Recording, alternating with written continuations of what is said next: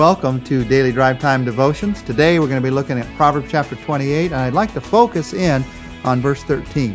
That verse says this: "He who conceals his sins does not prosper, but whoever confesses and renounces them finds mercy." Let's just get serious for a moment as we look at this verse. When we conceal our sin, our lives stop prospering. We, we get that dead in the water feeling about our days.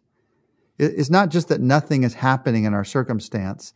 It's that there's an inner feeling of, of emptiness.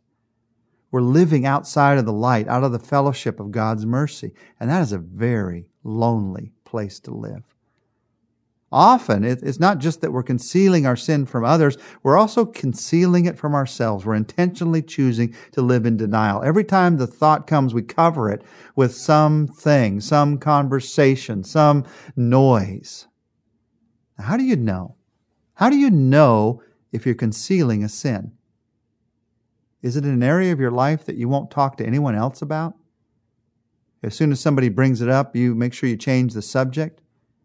Do you find yourself having inner debates about whether this is right or wrong for you? Are you allowing something into your life that you'd never advise your son or your daughter to do? Those are some questions that help you to know if you're concealing a sin, even from yourself. If these questions are hitting closer to the mark than you'd like, God has an answer. Confess your sin. Renounce your sin. Confess just means to agree with God. God, I agree. It's wrong. It's wrong. I'm sorry that I've let this wrong into my life, that I've chosen this wrong in my life. Tell Him that you know deep down that you've allowed yourself to get caught up in a sin that's rooted in selfishness. Confess your sin and then renounce your sin. I know you may have told yourself a hundred times in certain areas that you would never do that again. You would never say that again. Here's the secret to renouncing that sin, to putting it out of your life instead of just wanting it out of your life. Tell another person that you've decided to change. Tell another person that you've decided to change.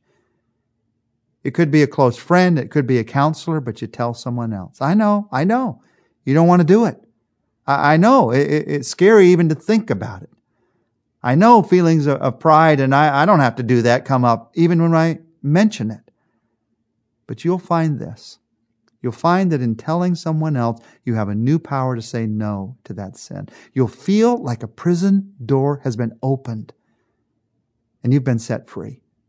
Whoever confesses and renounces them finds mercy. God is waiting. God is willing to pour His mercy out on you to help you to experience the expressed mercy that He has in your life. But you have to confess and you have to renounce. Let's begin by confessing. In prayer today, just say, Jesus Christ, I confess my sin to you. You know about it already. It's no surprise to you. I'm not, I'm not telling you any news when I talk about this sin. And I confess that I have chosen to do this wrong thing. It may have been once, it may have been multiple times, it may have been years ago, it may be right now, but it's on my mind right now. And so I confess it to you. And I pray that I would experience your mercy. I pray that I would renounce this sin by telling someone else, by trusting you, by being serious about the fact that this sin is hurting me, is hurting others, is hurting my relationship with you. God, as I pray about my sin, I take my sin seriously. I want to see it as you see it. But I recognize that my sin does not identify who I am. It's your grace who I, that identifies me. And so I pray for a fresh experience of your grace. Help me to live not just as someone who's trying to renounce sin. Help me to live as someone who is experiencing your grace in a daily way.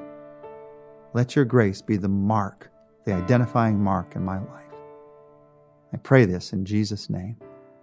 Amen.